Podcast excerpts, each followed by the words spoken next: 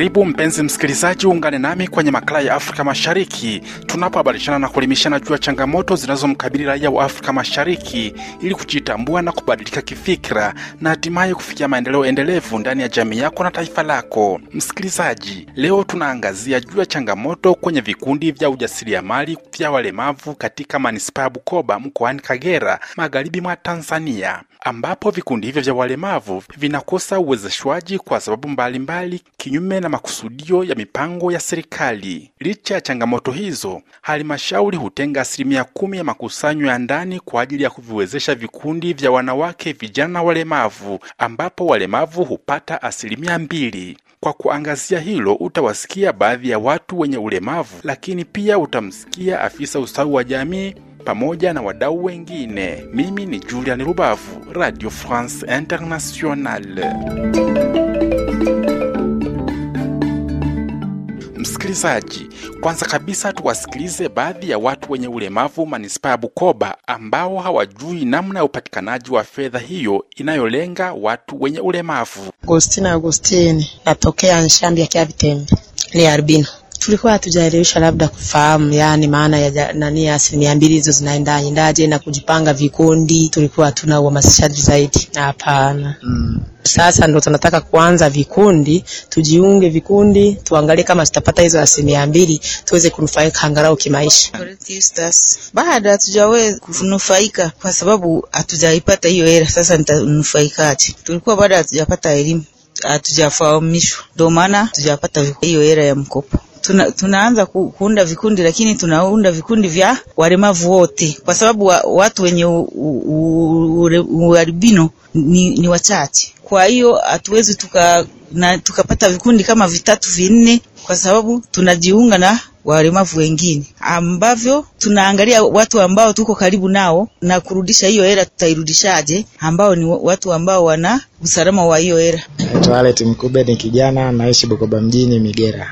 Kwa kweli mpaka sasa hivi si, si, sioni faida yake kwa sababu mimi mwenyewe binafsi bado sija faidika na hilo hiyo hilo asilimia. Sasa hata mtaani kwetu sina kikundi, sijaelimishwa kitu chochote kuhusu hizo asilimia zinazotolewa na halmashauri. Sijui yani sijapata ule mwitikio. Kwa mfano hata mtaani kwetu pale hakuna kitu kama hicho, mtaani kwetu binafsi hakuna. Endapo nitaitwa kwenye kikundi, tukaenda kwenye umoja, na mimi zitaninufaisha kwa njia moja ama nyingine. Naitwa kuleta Pangani. Kwanza hiyo mimi asilimia naisikia sasa hivi, mimi kama mimi binafsi sijui, maana sijaambiwa. Kila kitu lazima uambiwe, bila kuambiwa huwezi ukajua kama kuna kitu kwa ajili yenu au kinaweza ikawasaidia. Kwa hiyo nina uhakika hata asilimia kubwa hawajui kama ipo kwa ajili yao. Wa kunisaidia mimi kama mimi ni vyombo vya habari au ili kila mtu aweze kujua kama ni swala la nchi nzima, hiyo asilimia hipo viongozi wa nchi wa kufikisha taarifa kwa umma inabidi wafanye hiyo kazi, au kama ni kila halmashauri, sio nchi nzima, ni halmashauri, kuna viongozi, kuna wenyekiti wa, wa mitaa, watendaji, ndo wakuleta taarifa kwetu ili tuweze kujua hiyo fursa na kuchangamkia. Sweetbat Mshanga na Florence Ferishen ni viongozi wa vyama vya watu wenye ulemavu wa ngozi, wanabainisha changamoto wanazopata kwenye uundaji wa vikundi. Sitibeti Mshanga. Aa, kwa sasa hivi niseme kwamba ugumu si kwamba upo, isipokuwa kilichopo sasa hivi ni kule kuchelewa kuunda vikundi, na kuchelewa kwenyewe kunatokana kwamba hili ni zoezi ambalo kwetu sisi kama watu wenye ulemavu linaonekana kwamba ni zoezi jipya ni zoezi jipya kwa sababu ni tofauti na, wa, na wanawake na vijana. Au wale wako pamoja sehemu moja, na tulikuwa tunaangalia ni kwa namna gani tunaweza tukaunda vikundi ndani ya kata, ndani ya mtaa. Tukaona kwamba hivi, hivi vikundi ndani ya mtaa nao ndani ya kata inakuwa ni vigumu kwa sababu ya uchache wa watu wenye ulemavu, japo wana mahitaji ya kuweza kufanya kuchukua hiyo mikopo. Na baada ya kulibaini hilo, ndio tukapeleka kilio chetu kwa wahusika, hata viongozi wa halmashauri, kuwaeleza kwamba wakubali kabisa kama kuna uwezekano watu wenye ulemavu kutoka kata mbalimbali wanaofahamiana na wanaofanya shughuli waungane kwa pamoja watengeneze vikundi japo ni vichache, lakini vikundi vya watu ambao angalau vina idadi inayotosheleza. Ah, Kwa jina naitwa Florence Felician, katibu wa chama cha watu wenye albino Bukoba manispaa.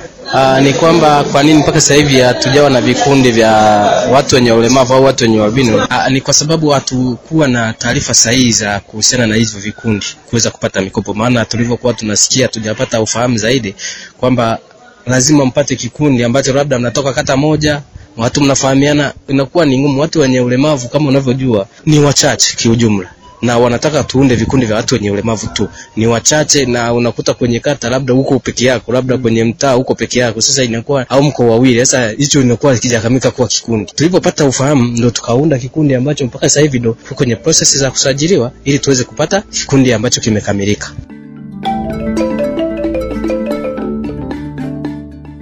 Rwechungula Mali ni mchambuzi wa masuala ya kijamii, anasema kuwa walemavu wanaathirika kwa kukosa fedha hiyo, huku akishauri uundwaji wa vikundi.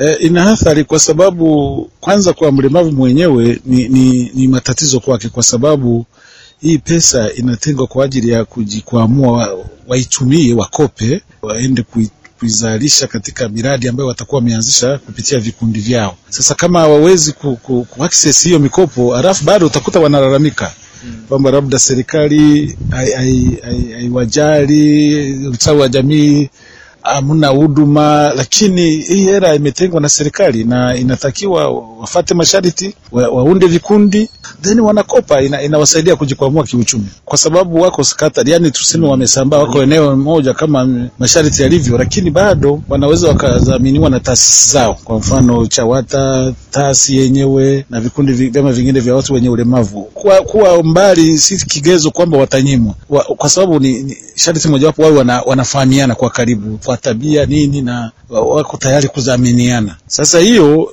itapelekea sasa wao wakope. Kwa hiyo swala la kigezo kwamba wako mbali ndio nani, nafikiri hawajapewa elimu ya kutosha kuhusu hii mikopo inafanyaje kazi, alafu waweze kuitumia na kuweza kuinua maisha yao.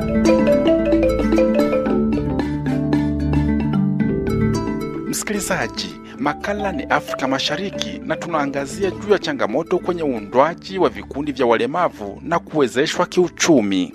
Na sasa tuungane naye Bi Konsolata Kyando, afisa ustawi wa jamii wa manispaa ya Bukoba, ambaye anahimiza uundwaji wa vikundi vya walemavu ndipo mahitaji yao yafuatiliwe. Kwanza ni kweli kwamba serikali imetenga asilimia mbili kwa ajili ya watu wenye ulemavu, yaani kwa ajili ya kutoa mikopo kwa watu wenye ulemavu. Um, lakini hizi pesa bado hazijaenda kwa walengwa, kwa sababu kwanza walemavu wenyewe bado hawana vikundi, bado hawajaandaa vikundi na hav- havijakuwepo vikundi kwa ajili ya kuweza kukopesha hizo pesa. Kwa tupo kwenye utaratibu wa kuwahamasisha ili wajiwenge kwenye vikundi, lakini pia wabuni miradi ambayo hizo pesa wakipata zinaweza ku kwenda kwenye hiyo miradi ili waweze kutekeleza na kujiinua kiuchumi kutoka hapo walipo ili waweze kusonga mbele katika maendeleo yao wenyewe na familia zao. Ya kwa ndo maana sasa hivi tuko katika utaratibu wa kuhamasisha vikundi vikundi vya walemavu wajiwe, walemavu wajiweke pamoja wawe katika vikundi ili waweze kukopesheka, lakini pia wawe na shughuli ya pamoja. Msikilizaji, kwa kuhitimisha, tuungane naye Bwana Mrushidi Isa, afisa maendeleo ya jamii mjini Bukoba, akihamasisha watu wenye ulemavu kujitambua na kueleza mahitaji yao kupitia kwenye vikundi. tunajisahau. Kutana na kundi la shirikisho watu wenye ulemavu mwezi wa saba, ikawa nimewambia wajiunde kwenye vikundi wasajiliwe, lakini mpaka naongea sijapokea ombi hata hili watu wenye ulemavu, na mwisho wa siku wanasema wanataka asilimia mbili, hawatazipata kwa staili. So kutana na viongozi wao nikawaambia, lakini hawajafanya lakini wanataka asilimia mbili. Tukikaa hivi tutakaa kulalamika kila siku, maana mwisho wa siku mwaka utaisha, wasema hujapata, hujapata. Sasa tutoi pesa kwa mtu mmoja mmoja, tunatoka kwa kundi ambalo limesajiliwa. Sasa hivi tumesema utakuwa na muda, si kama unasajili au kesho unapata mkopo, no. Utaweka muda ambao lazima kundi kundi kiwa kimeshakaa kimeshaimarika, ndio utakuja kukupa mkopo. Kimeshajua ni kikundi kweli, mpaka vikundi vija usajili kwa ajili ya mkopo, kesho wame wewe ni, zidi kwamba kwamba hebu turudi vikundi, lakini pia tusajili. Na hadi hapo ndo tamati ya makala ya Afrika Mashariki kwa leo, ambapo tumeangazia juu ya changamoto za kiuchumi kwa watu wenye ulemavu mkoani Kagera, magharibi mwa Tanzania. Shukrani zangu kwa wote waliosikika, na ninakuaga nikikualika juma lijalo uungane nami Julian Rubavu hapa Radio France Internationale.